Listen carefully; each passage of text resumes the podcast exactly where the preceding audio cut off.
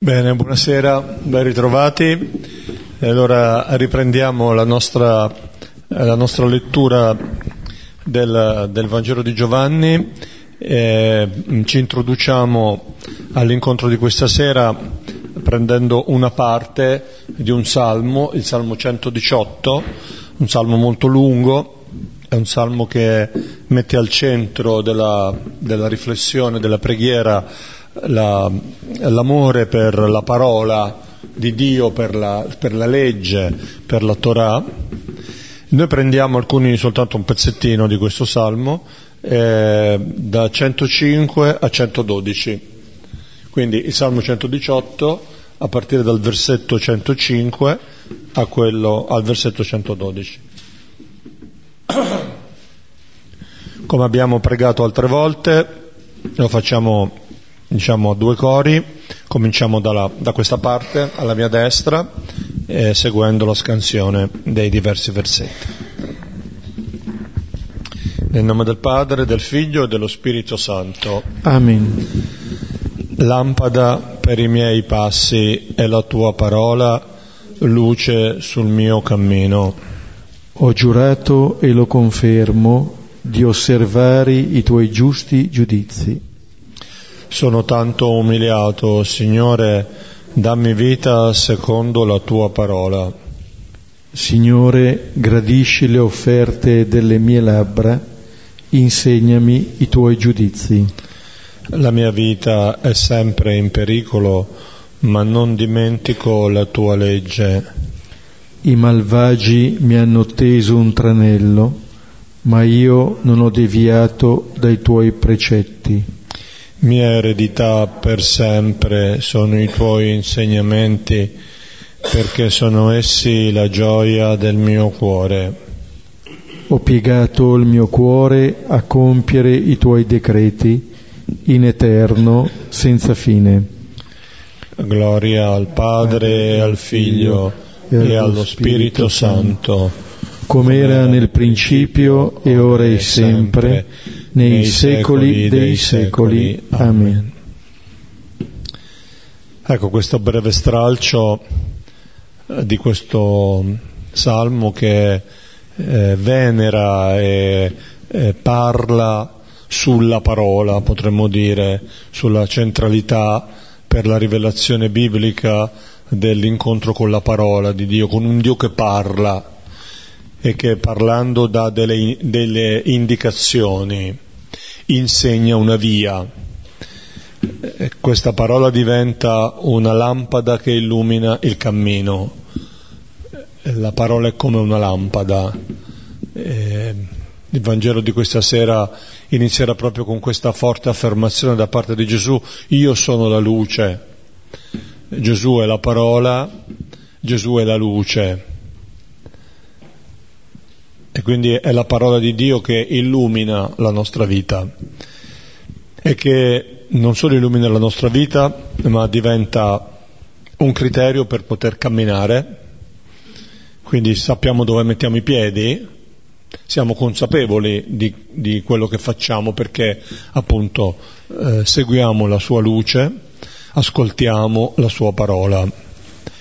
E questo ci permette anche di eh, esprimere valutazioni, essere in grado di risuonare con questa parola, rimanere in contatto, in armonia con questa parola e quindi proprio per questo capace anche di fare delle considerazioni, delle valutazioni. Il testo parla di giudizi, ma appunto sono in qualche modo sempre eh, sinonimi di, di questa dimensione della parola, della parola di Dio. E questo ci consente di eh, trovare una via che eh, ci fa vivere, da vita e ci libera dai pericoli. Questa luce, questa parola, questi criteri consentono di vivere e di tenersi lontani o comunque di superare anche le difficoltà. E questo ci auguriamo e il salmista ci augura una vita piena di gioia, un cuore gioioso, proprio perché si eh, estrada in questa direzione, in questo, questa strada.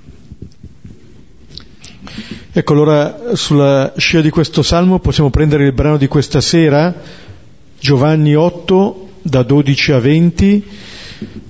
Ecco, brevemente ricapitoliamo dove ci troviamo. Eh, al capitolo settimo c'era stata narrata la salita di Gesù a Gerusalemme in occasione della festa delle capanne, eh, dei tabernacoli.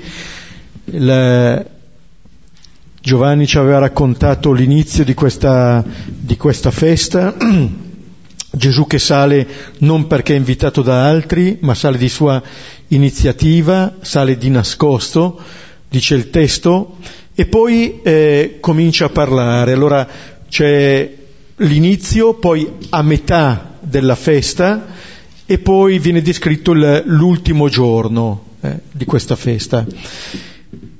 Dopo il racconto eh, di, di, questi discorsi di Gesù, delle, di alcune reazioni della folla, della la diversità delle reazioni della folla, con la volta scorsa ci eravamo fermati sul brano di Gesù e della donna che viene sorpresa in flagrante adulterio e che viene portata davanti a Gesù perché eh, lui possa giudicarla e l'invito implicito era quello di poterla lapidare e invece la parola di Gesù che cambia eh, la sorte di quella donna, ma anche che inizia forse a cambiare un, il cuore un po' delle altre persone che tornano a casa loro e Gesù ha un ultimo dialogo con la donna.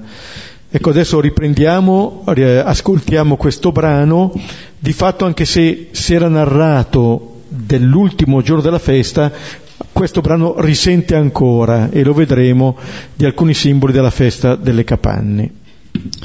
Questa sera prendiamo in considerazione dai versetti, versetti 12-20.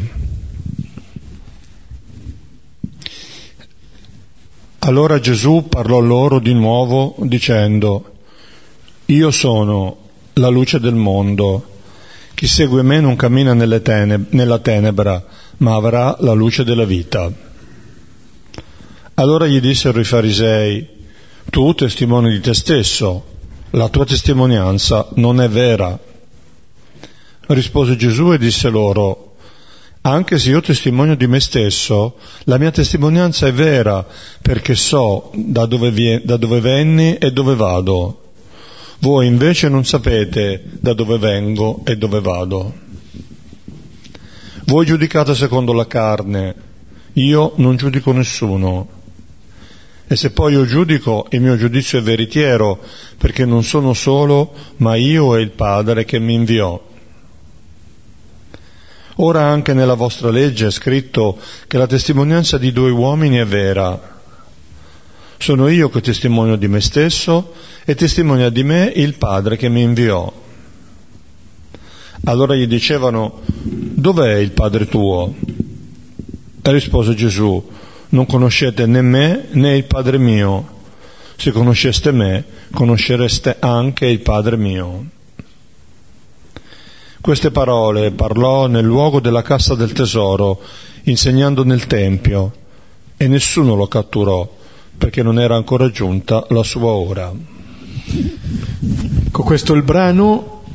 Prima di vederne i vari versetti, eh, una notazione Qui dopo il racconto del brano dell'adultera, eh, qui riprende un po' il modo più proprio di Giovanni di eh, narrare, attraverso dei discorsi in cui ritornano un po' dei temi già ascoltati, ma ripetendoli ci portano quasi ad una maggiore profondità.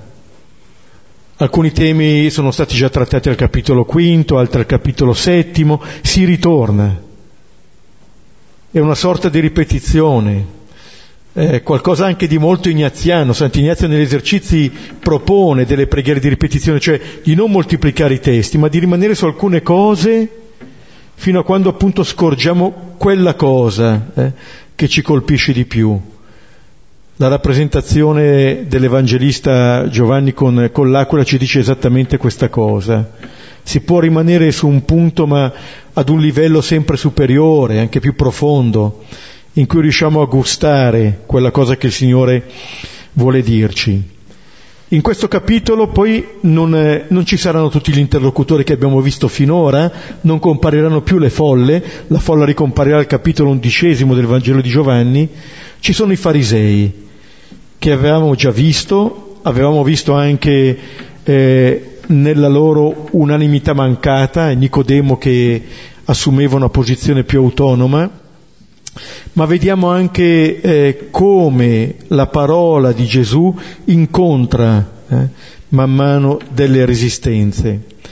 E eh, ci troviamo come luogo, lo riprenderemo subito dopo, nel Tempio, e i temi principali sono quelli della luce, appunto come veniva detto, della testimonianza che Gesù dà a se stesso e anche del giudizio di Gesù nei confronti degli altri. Luce, testimonianza e giudizio, che adesso rivedremo prendendo i vari versetti. Versetto 12. Allora Gesù parlò loro di nuovo dicendo, io sono la luce del mondo, chi segue me non cammina nella tenebra, ma avrà la luce della vita terminata la narrazione eh, del brano di Gesù, la donna adultera e coloro che volevano lapidarla, qua si dice che eh, Gesù di nuovo parla. E ci troviamo nel Tempio, come diceva l'ultimo versetto di questo brano, nel, nel luogo della Cassa del Tesoro, era un luogo chiuso ma adiacente al cortile delle donne.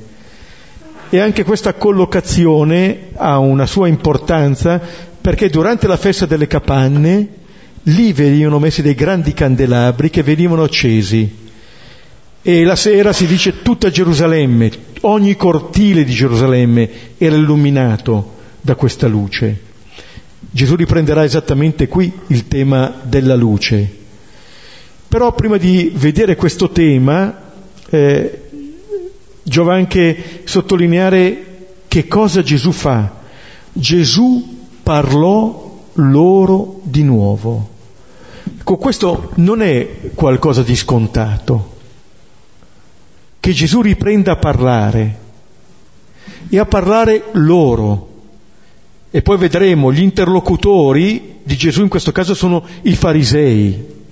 Abbiamo già visto eh, che il dialogo è stato spesso faticoso, che sono eh, state portate avanti delle resistenze alla parola di Gesù, quelle resistenze di cui parlava già appunto il prologo di Giovanni.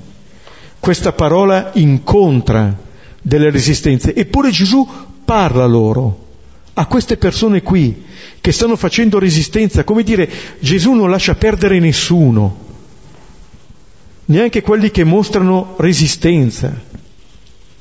E parla loro di nuovo di nuovo. Ecco, c'è una pazienza infinita da parte del Signore, che non si arrende nemmeno di fronte alla nostra ottusità, che continua a parlare. Anche questo fatto l'abbiamo pregato anche col Salmo. Eh? Lampada per i miei passi è la tua parola. La parola ha esattamente questo che si propone. La parola non può imporsi, non usa violenza. La parola è ciò che ci consente di umanizzare le cose che portiamo dentro. Ci ricordiamo Caino in Genesi 4, il Signore gli pone delle domande, vuole che lui entri in dialogo. E uno dei segnali che appunto le cose andranno verso una forma di violenza è che Caino non risponde, non parla. Tra l'altro eh, si dice no, qui, quando due persone si fidanzano che si parlano. Perché esattamente il parlarsi dice questo tipo di relazione, questo tipo di rapporto. E Gesù lo cerca, lo cerca fino in fondo lo cercherà sempre. Ogni gesto di Gesù, ogni parola di Gesù è spesa in questa direzione, nella direzione di cercare un dialogo, una relazione, un rapporto. E Gesù parla e dice, allora la prima parte, io sono la luce del mondo. Io sono, l'abbiamo già trovato in diversi luoghi, lo troveremo ancora più avanti nella maniera assoluta del semplice io sono, eh, la formula della eh, divinità di Gesù, qua vediamo che questo io sono da parte di Gesù viene collegato alla luce. Io sono la luce del mondo. Eh, Padre Stefano sottolineava anche nell'omelia di questa sera, perché nel, nel Vangelo di oggi c'è la, la, parte del discorso della montagna in cui Gesù dice ai suoi discepoli, voi siete la luce del mondo. E lo vedremo esattamente da quello che segue, cioè che il discepolo è la luce del mondo come se eh, prendessero eh, questa luce da Gesù e la portano avanti, ma la possono portare nella misura in cui sono rivolti a Gesù. Eh. Qui Gesù che dice che è la luce del mondo, è la luce. E quale luce è Gesù? Lo ha detto e qui lo ripeterà. La luce di Gesù è la sua verità di figlio, di figlio amato dal Padre. Questa è la luce di Gesù non ne ha un'altra. E questo è ciò che illumina non solo lui, ma è quella luce che può illuminare anche ciascuno di noi.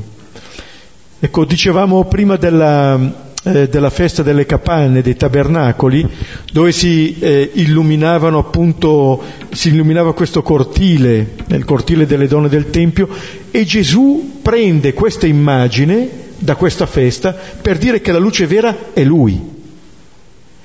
Aveva detto al capitolo sesto, io sono il pane della vita, al capitolo settimo che è l'acqua viva, è quella che disseta.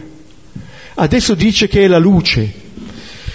Sono tutti simboli ecco, di questa festa, ma che sono simboli che rappresentano bene il cammino che il popolo di Israele ha compiuto e che ciascun credente è chiamato a compiere. Il pane al capitolo sesto richiamava la manna, L'acqua richiamava l'acqua scaturita dalla roccia, adesso questa luce richiama la colonna luminosa che illuminava il popolo di Israele nel cammino, la festa delle capanne dice, ricorda esattamente questo lungo peregrinare, cioè ci si sta ricordando il cammino che ciascuno di noi, come singoli e come popolo, siamo chiamati a compiere verso la nostra liberazione che è esattamente accogliere in pieno la nostra verità di figli, uscire dalla schiavitù per accogliere pienamente la nostra figliolanza. Dio non è il padrone, Dio è il padre. Questo sta rivelando Gesù, questo sta a illuminare la nostra vita. Per questo dice che Gesù che è la luce. Questo è ciò che ci illumina. Dice Zaccaria al capitolo 14, in quel giorno eh, non vi sarà né luce né freddo né gelo, sarà un unico giorno, il Signore lo conosce, non ci sarà né giorno né notte e verso sera splenderà la luce. In quel giorno, verso sera splenderà la luce. E poi continua, in quel giorno acque vive sgorgeranno da Gerusalemme. Vedete la ripresa di questi simboli, della luce anche quando è sera, anche quando è notte. Questa è una luce che non viene mai meno. Cioè la nostra verità di figli non viene mai meno, anche quando siamo circondati dalle tenebre. Sarà un tema che Giovanni riprenderà al capitolo seguente, al capitolo nono, ma già qui lo annuncia. Cioè non c'è nessuna tenebra, per quanto forte, che possa impedire questa luce. Eh? Lo avevamo già ascoltato nel prologo. Veniva nel mondo la luce vera, la luce vera. Ecco, Gesù è questa luce vera, il Verbo è questa luce vera, è quello che ci rivela pienamente appunto quella che è la sua ed è chiamata ad essere la nostra verità. Sembrano le cose più semplici, più banali, la nostra verità di figli, è la cosa che ci accomuna tutti quanti. Anche chi non è genitore è comunque figlio. Eppure una verità che facciamo fatica ad accogliere nel profondo.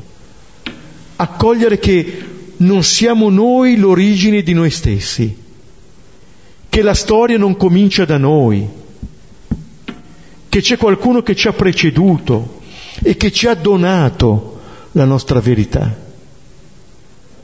Da Adamo ed Eva in poi però facciamo fatica ad accogliere questa verità. Vorremmo essere noi l'origine di noi stessi, ma vedete, quello che ci porta a non accogliere questo è una sfiducia. Non fidarci che siamo figli amati.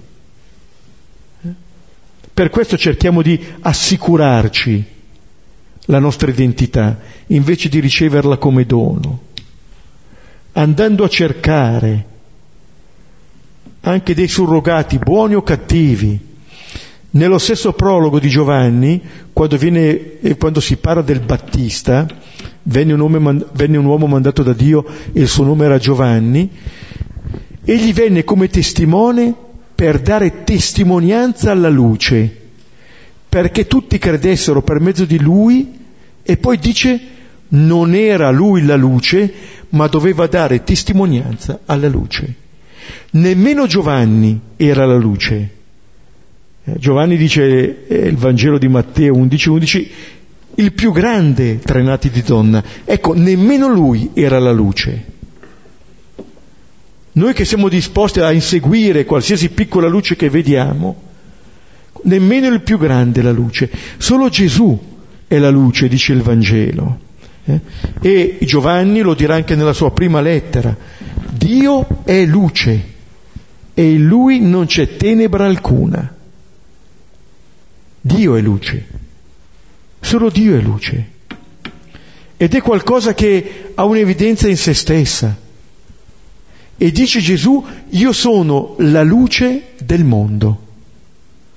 Ora, la festa delle capanne, la luce che si accende in quella festa, riguarda il cammino del popolo di Israele. Ma Gesù non dice che è la luce del popolo di Israele. Gesù non dice che è la luce dei cristiani. Gesù dice che è la luce del mondo. Diceva il prologo, la luce che illumina ogni uomo. Perché ogni uomo è chiamato ad accogliere questa verità. Riguarda tutti. Ogni persona è chiamata ad accogliere questa grande verità di essere figlio o figlia amata da Dio che è padre. Riconoscere Dio come padre, eh? questa è la luce che ci può illuminare, che ci rivela la nostra verità, che ci rivela la verità di ogni altra persona. Ecco il primo dato che il Signore ci consegna. E vedete, questa è una luce che illumina ogni uomo, perché tutti noi siamo sensibili a questa luce. L'essere amati lo capiamo tutti subito, come capiamo tutti subito se uno ci dà, uno ci dà una sberla o una carezza, eh? noi sappiamo subito distinguere la differenza, se è qualcuno che ci vuol bene o qualcuno che ci vuol male e eh, in un certo senso questo ci dà anche il criterio per riconoscere appunto questa grande verità che il Signore ci consegna.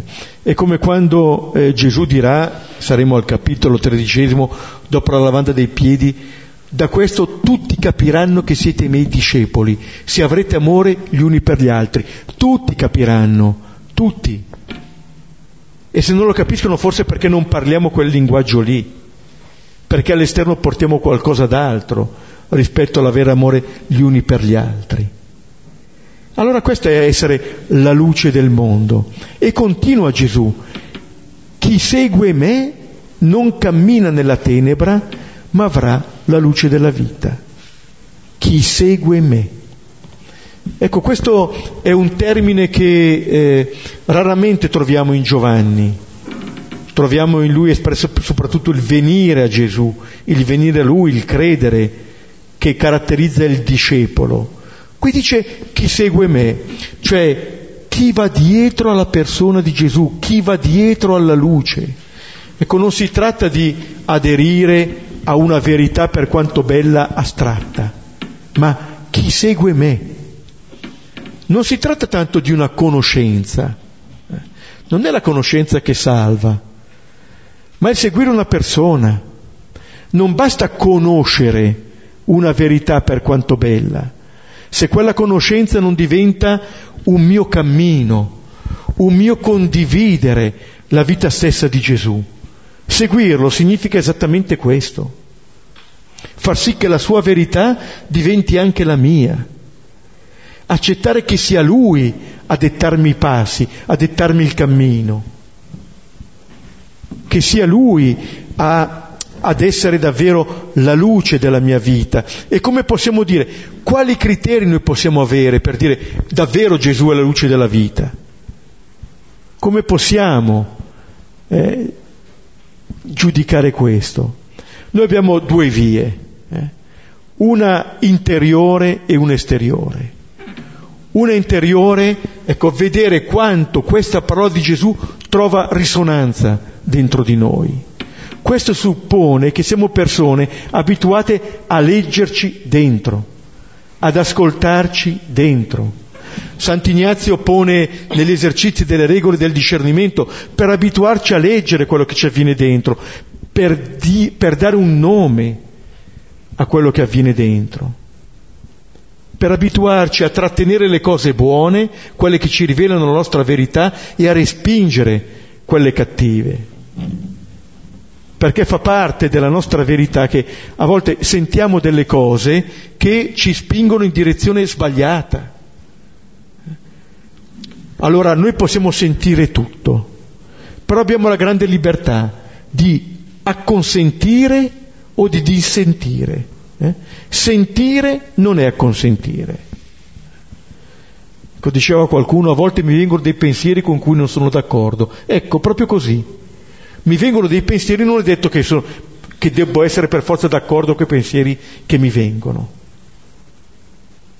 Però noi sentiamo dentro di noi, nel profondo di noi stessi, quando ci arriva qualcosa che è in profonda sintonia con quello che ci accorgiamo con la nostra verità. Così come ci accorgiamo che quando non siamo in sintonia con questa verità, qualcosa stona.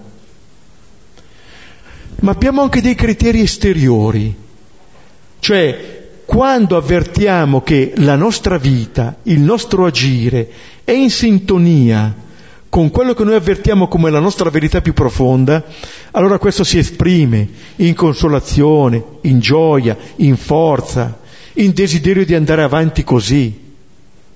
Ci si accorge e forse anche gli altri si accorgono, così come si accorgono quando non siamo in sintonia con questa verità il buon Sant'Ignazio, eh, nell'autobiografia, quando comincia a vivere la sua vita nuova, dice che anche quelli di casa si accorgono del cambiamento avvenuto in lui. È un cambiamento avvenuto in lui e anche quelli di casa si accorgono. Per certi aspetti è la cosa più difficile quelli che magari non sono di casa si accorgono prima, ma far passare questa verità a quelli di casa eh, vuol dire che proprio questa verità è avvenuta.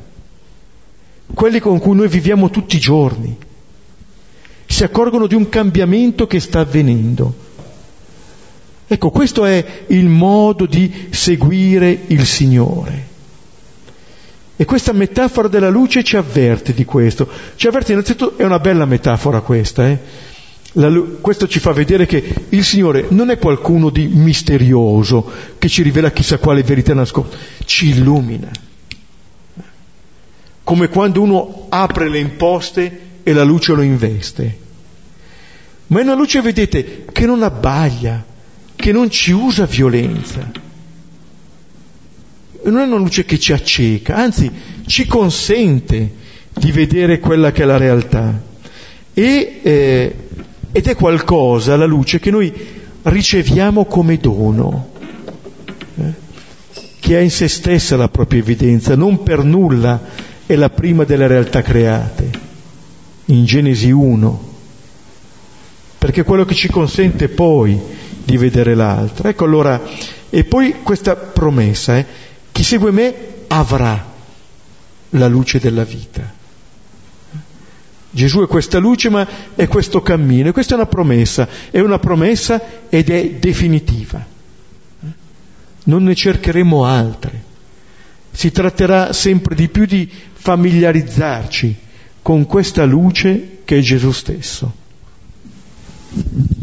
Ritorno un attimo su questo aspetto della, della luce come, eh, come parola, no? come parola che edifica e che mostra il cammino lampada a miei passi la tua parola luce sul mio cammino, no? luce, la luce che insegna il cammino, eh, per ricordare la testimonianza di una persona, una persona che, mm, con cui parlavo che viene da, da, un paese lontano, dalla Sierra Leone, e questa persona, questa, questa ragazza mi diceva guarda io voglio, voglio studiare in Italia per diventare mediatrice culturale perché ho capito che quando finiscono le parole scoppia la guerra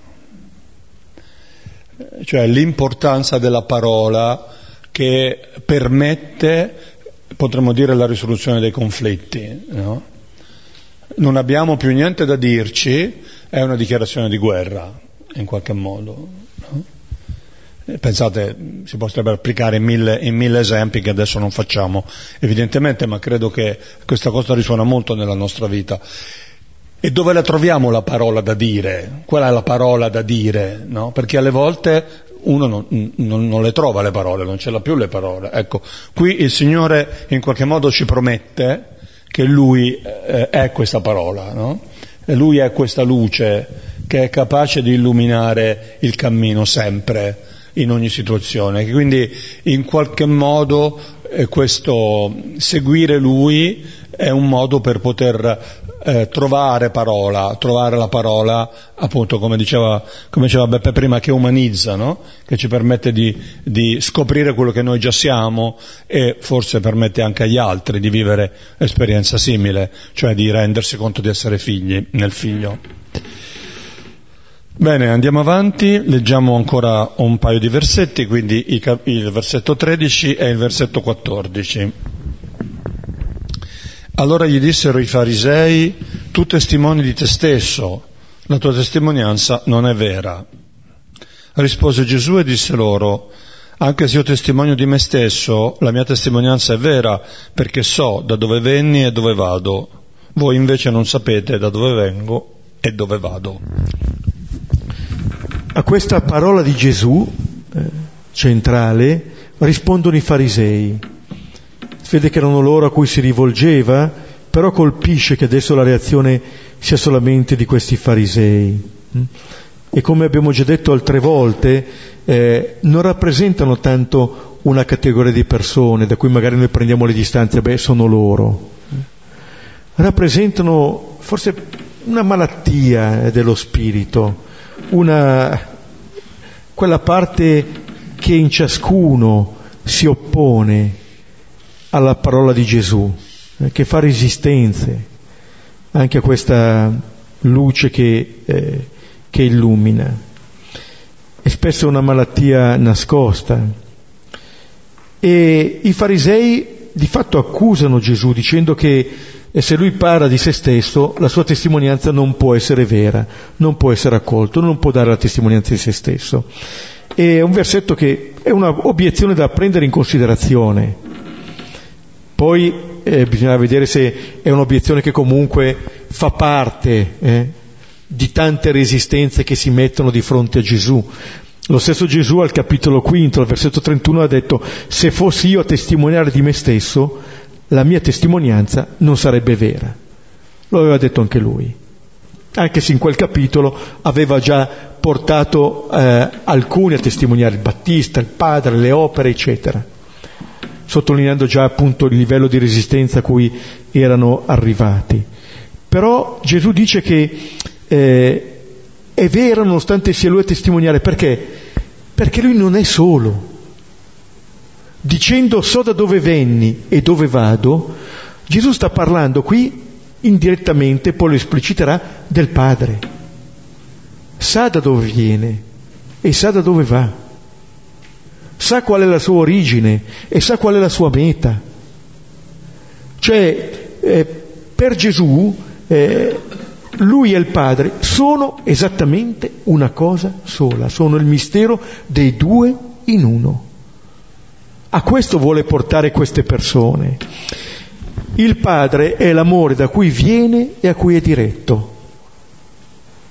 Gesù vive tutta la sua vita in questa piena comunione. Lo aveva detto anche al capitolo quarto, mio cibo è fare la volontà di colui che mi ha inviato, mio cibo è fare la volontà del Padre, di questo vive.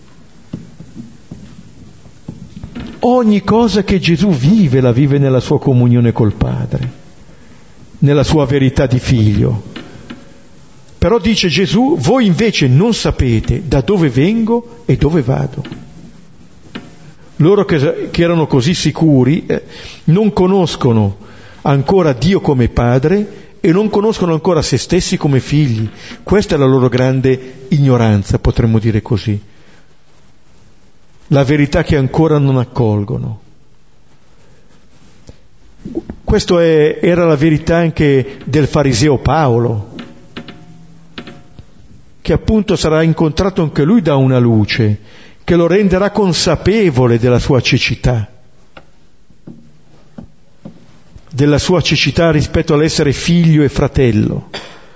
Sarà Anania ad andare a guarirlo e a dirgli Saulo fratello. Come dire, abbiamo la Olli che tenta di, tenta, che tenta di entrare, ce l'ha fatta. Mm-mm. Olli, almeno chiudi la porta, no? Ecco. Chiudi, chiudi, no, no. Chiudi, chiudi. Eh. Ecco, e questa resistenza da parte dei fratelli, eh, dei, dei figli, è una resistenza voluta. Al capitolo terzo, il capitolo il notturno di Gesù con Nicodemo, ecco, terminava proprio con le parole di Gesù, la luce è venuta nel mondo, ma gli uomini hanno amato più le tenebre che la luce, perché le loro opere erano malvagie. Chiunque infatti fa il male odia la luce e non viene alla luce perché le sue opere non vengano riprovate. Guardate anche il linguaggio che usava. Amare le tenebre, odiare la luce. Non è un rapporto di conoscenza, qua non è tanto l'intelletto che viene fuori, è la volontà, è un'opposizione è un volere stare nel buio, eh? il non accettare quasi di nascere, di venire alla luce nella propria verità. Nascere, lo diciamo, no? il venire alla luce, esattamente l'essere figli, eppure facciamo fatica. Eh? Il figlio comunica ai fratelli la verità loro di figli e la verità di Dio come padre, ma loro non vogliono. Ecco, notiamo in, questa, eh, in questo passaggio, no? quando entrano in scena diciamo, gli, gli interlocutori di Gesù, che da parte degli interlocutori c'è sempre un tentativo un po' come succedeva nel brano che abbiamo commentato la settimana scorsa, di, di mettere in difficoltà il Signore, no? eh, c'è un prendere la distanza. Ecco, mentre invece da parte di Gesù non c'è nessun tentativo, non c'è nessuna polemica. Gesù non vuole combattere per vincere una, una diatriba o una, una discussione, no? per avere l'ultima parola. Eh, il Signore è veramente interessato a queste persone, per questo, come, come prima Beppe sottolineava, parlò loro no? nel versetto precedente, ricomincia ancora, ancora e sempre. Lui è la parola, appunto, no? lui è la luce, come stiamo dicendo. Proprio per questo lui sempre eh, si rende nuovamente disponibile. No? E, questa, e questa disponibilità deriva dal, appunto, dal fatto che lui sa da dove viene e dove va. Potremmo dire che anche Gesù è illuminato, in qualche maniera. No? Questa relazione con il Padre è la sua luce, è il suo criterio, è il suo punto di riferimento. No? È, è, questo cammino. No? Appunto, eh, chi segue me non cammina nelle tenebre, eh, anche lui ha il suo cammino, il suo cammino di, di scendere, di venire e di tornare al Padre. E mi veniva in mente anche, eh, rimanendo sempre su questo aspetto dell'essere illuminati, che ehm, in questo periodo, il periodo di Quaresima, tradizionalmente era anche il periodo, e anche tuttora, il periodo in cui i catecumeni si preparano alla celebrazione del battesimo la notte di Pasqua e questo cammino, il cammino del, del catecumenato, eh, era, era detto il cammino degli illuminandi illuminandi, cioè coloro che devono essere illuminati, cioè coloro che progressivamente eh, sono ammessi, potremmo dire così, alla comprensione del mistero e quindi alla luce, e quindi venire alla luce.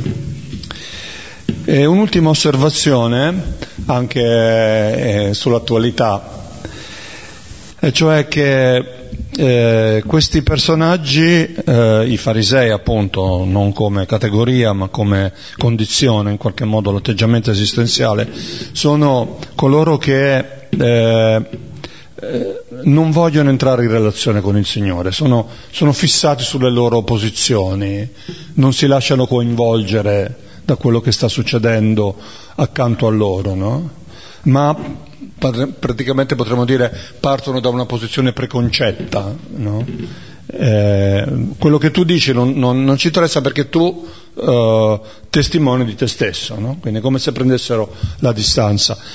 E mi veniva in mente, anche facendo un po' riferimento anche all'attualità di questi giorni, no? Questo, questa sciagura terribile, questa tragedia, quell'ennesima tragedia prevedibile purtroppo della, del mare, eh, e certe prese di posizione da parte di alcuni, a cominciare dal Ministro degli Interni, preconcette, senza nessuna presa di considerazione della realtà dei fatti, no? in qualche maniera, come una presa di distanza quasi, così come fanno anche questi, questi farisei, no? che op- si oppongono senza, senza capire le parole di Gesù. Bene, continuiamo la nostra lettura, eh, versetti 15 e 16. Voi giudicate secondo la carne, io non giudico nessuno. E se poi io giudico, il mio giudizio è veritiero, perché non sono solo, ma io e il Padre che mi inviò. Tornerà dopo le, il tema della testimonianza, adesso Gesù parla del giudizio e va appunto, cerca di aiutare queste persone a scorgere eh, dove eh, appunto eh, si radica questa loro resistenza. E dice che loro giudicano secondo la carne, qua si può intendere in vari modi, la carne come il principio de, dell'egoismo, della chiusura allo spirito, la carne anche Gesù nella sua apparente umanità per cui senza, sco- senza discernere in Gesù la presenza di Dio, il fermarsi invece eh, al, a ciò che appare, ma anche il lasciarsi guidare no? in questo eh, principio della carne dal, dal mettere il proprio io al centro. Voi giudicate così. E dice Gesù, io non giudico, qui il verbo giudicare vuol dire condannare, io non giudico nessuno. Lo aveva già detto, il figlio dell'uomo non è venuto a condannare, ma è venuto a salvare. Lo abbiamo visto anche nel brano precedente. Gesù non ha giudicato nessuno, non ha giudicato, non ha condannato la donna, non ha condannato nemmeno quelli che l'avevano portata lì, eh, dichiarandosi poi di fatto anche loro peccatori, perché non è quello che è venuto a portare. Quando Gesù ha detto io sono la luce della vita, lui mette in evidenza che la sua presenza vuole portare vita o riportare vita in tutti. È il pane di vita, è l'acqua della vita, è la luce della vita. Questo di mira. E questo è, è, il cammino che eh, il Signore propone. E invece eh, quello che eh, dice subito dopo, se poi io giudico il mio giudizio è veritiero, non è che Gesù ci ripensa subito e dice no, io non giudico, no, giudico il mio giudizio è veritiero. Vuol dire che poi Gesù rimanda ogni persona a se stessa, cioè di fronte a Gesù ognuno è in grado di giudicare se stesso. Questo è il punto. Rimanda le persone alla loro verità. E noi la nostra verità la riconosciamo proprio di fronte a Lui, ma innanzitutto rimandare le persone a loro stesse. Quando eh, Ettilesum nel suo diario è nel campo di smistamento eh, e vede che alcune persone appunto eh, stanno ospitando al loro interno delle, loro, delle logiche di male, quello che lei desidera fare che cos'è? Dice parlando con un suo amico, di rimandare quella persona di cui stanno parlando nei suoi territori interiori, cioè di rimandarlo a se stesso. È come dire, anche questa luce di Gesù non è una luce che si impone, ma come la parola si propone. Alla persona questa viene ridata, questa possibilità di andare, di venire a contatto con la propria verità che si porta dentro che a volte non emerge per tanti motivi. Altrimenti si farà come i farisei hanno fatto poco prima con Nicodemo, che ha il coraggio di dire quella cosa che sente vera, ma che viene eh, subito ricacciato dentro, studia, vedrai che non sorge profeta dalla Galilea. Ci si compatta contro questa parola che cerca di fare breccia, di questa luce che si offre come uno spiraglio che ci permetta di andare alla nostra verità. Ecco, Gesù vuol fare questo, eh, vuol fare che eh, gli uomini giudichino loro stessi. Io non giudico nessuno, io non condanno nessuno. Guardate, questo è in altri termini quella verità che Gesù sta dicendo parlando di Dio come padre e di sé come figlio. Non c'è giudizio, non c'è condanna, ce la diamo noi la condanna. Ecco, Gesù andrà fino in fondo in questo. Non sarà lui a metterci a morte, saremo noi a metterlo a morte. Ma anche lì Gesù ci dirà tutto questo. Io non giudico nessuno, attirerò tutti a me. La grande fiducia che avremo la luce della vita eh, riposa in Gesù e ci attira Lui. Andiamo avanti, leggiamo ancora tre versetti, 17, 18, 19. Ora anche nella vostra legge è scritto che la testimonianza di due uomini è vera.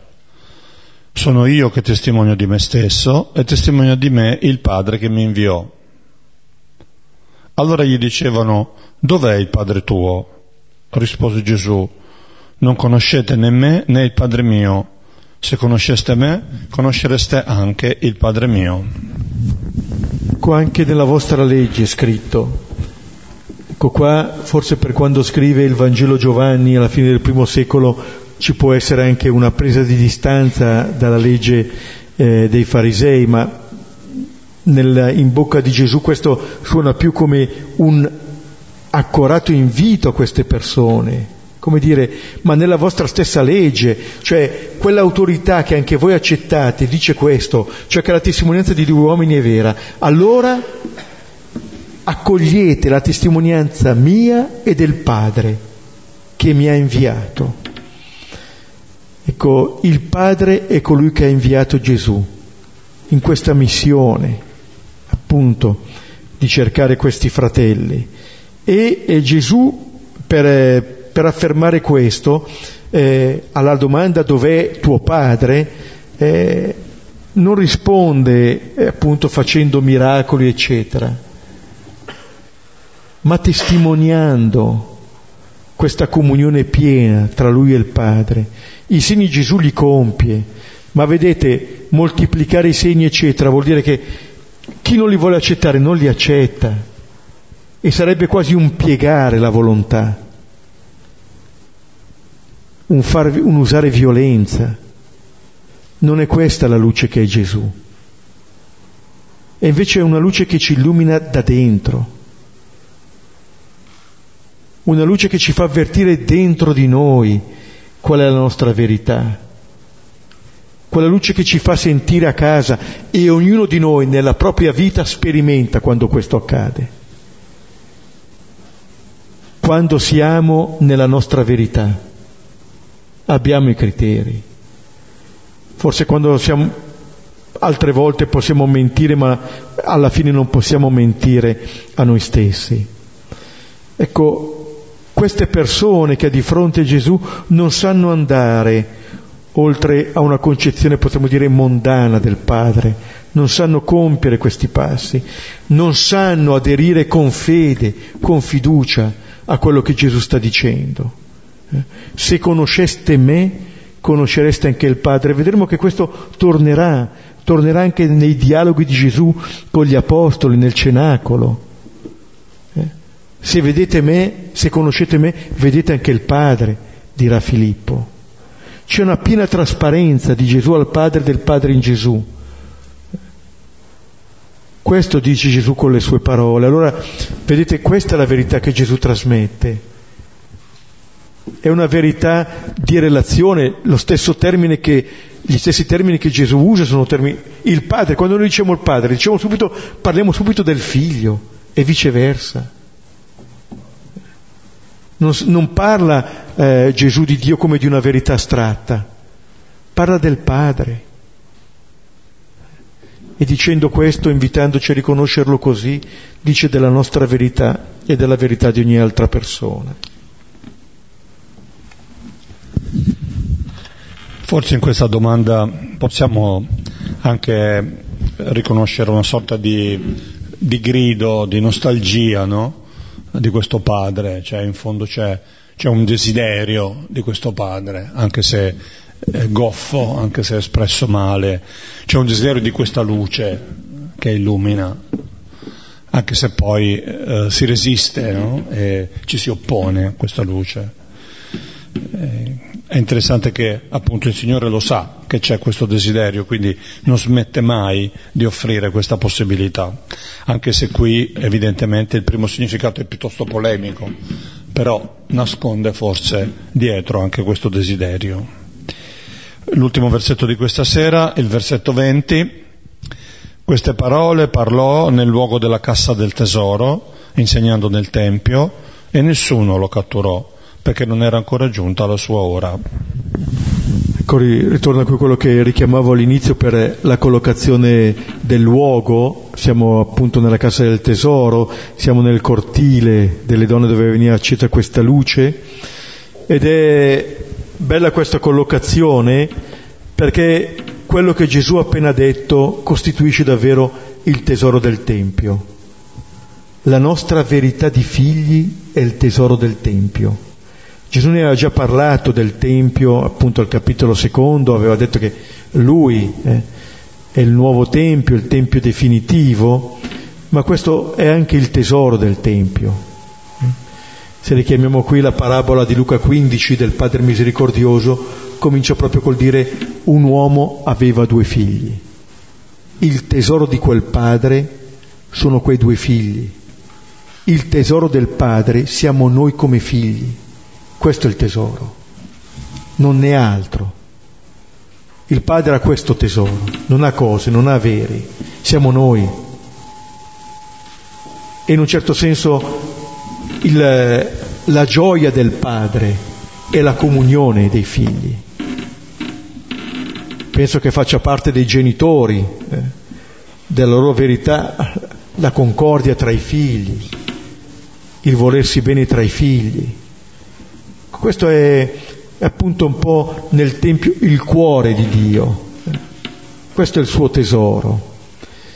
E Gesù appunto dice queste parole insegnando nel Tempio, è bello anche che Gesù ritorni in questo luogo, in quel luogo che era stata la spelonca di ladri e che vuole riportare la sua verità, appunto di casa di fratelli, eh, di relazioni fraterne.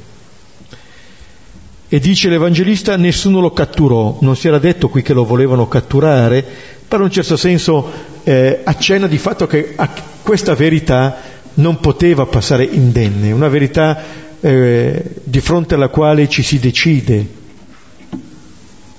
O si arresta Gesù o ci, o ci lasciamo catturare in senso buono da questa verità. O consegniamo Gesù o ci consegniamo in maniera definitiva a questa verità di figli e di fratelli. Ci possiamo fermare qui, potete riprendere il testo e poi condividere.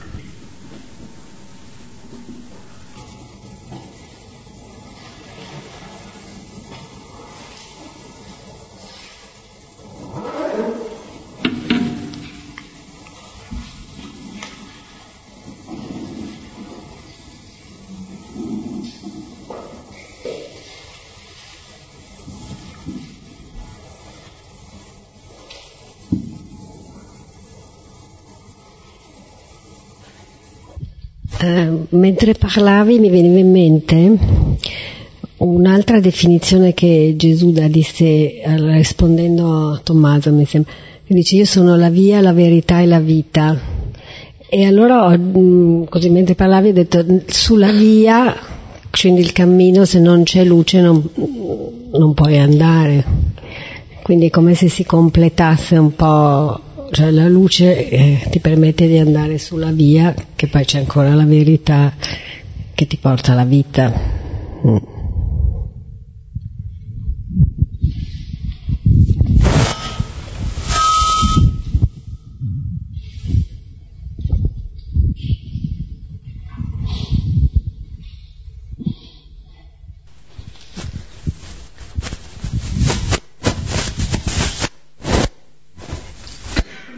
Cominciato ad ascoltare il brano e, pensavo come questa figliolanza mia, nostra, e quella di Gesù, è un po' quella della grande tentazione che il male no? si mette sempre in mezzo, cioè questo volerci allontanare da questa figliolanza per essere in queste tenebre e, e, e come ci impedisce di riconoscerci come fratelli, no? Quindi que- questa lotta continua di questo male che ci vuole allontanare da riconoscerci, no? Quando abbassiamo lo sguardo non ci riconosciamo più figli, non ci riconosciamo fratelli, non sappiamo riconoscere la verità di Gesù. E mi colpisce come Gesù, riconoscendosi figlio, non riesce proprio a non annunciare questa verità, continua in tutti i modi a insistere di volerci rivelare questa verità. Cioè lui si sente così profondamente figlio che nulla gli impedisce.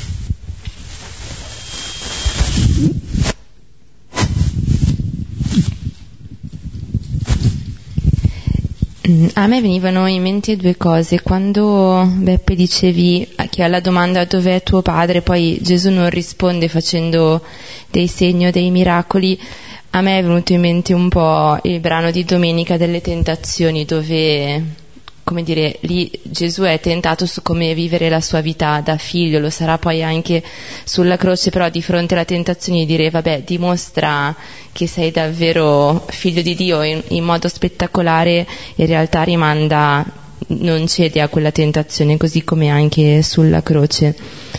E, e invece poi l'altra cosa è legata al luogo, al, al luogo del tesoro del Tempio e i sinottici parlano di quel luogo e Gesù che sta guardando e, e osserva poi come la vedova no? getta tutto quello che aveva e fa diciamo, un complimento, un elogio di, di questa donna che, che, sa donare, lo fanno all'inizio della, dell'ultima settimana di Gesù a, a, Gerusalemme, quasi come dire che quella donna ha capito qual è un po' il, il mistero, il tesoro della vita e siamo noi tesoro del, siamo noi figli, tesoro di Dio, ma quando viviamo da figli, insomma.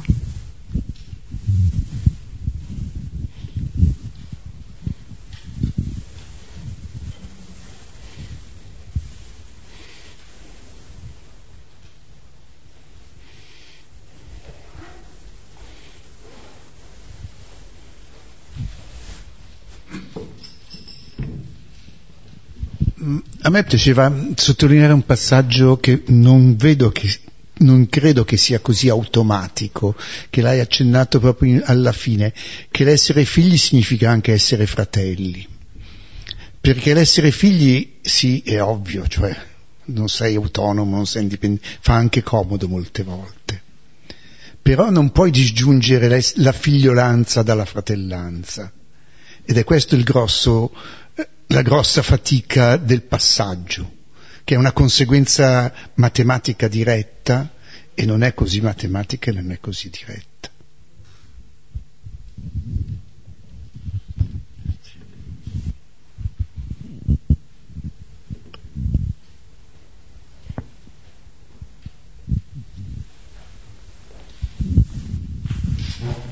Bene, allora se non ci sono altri altre risonanze, altri interventi?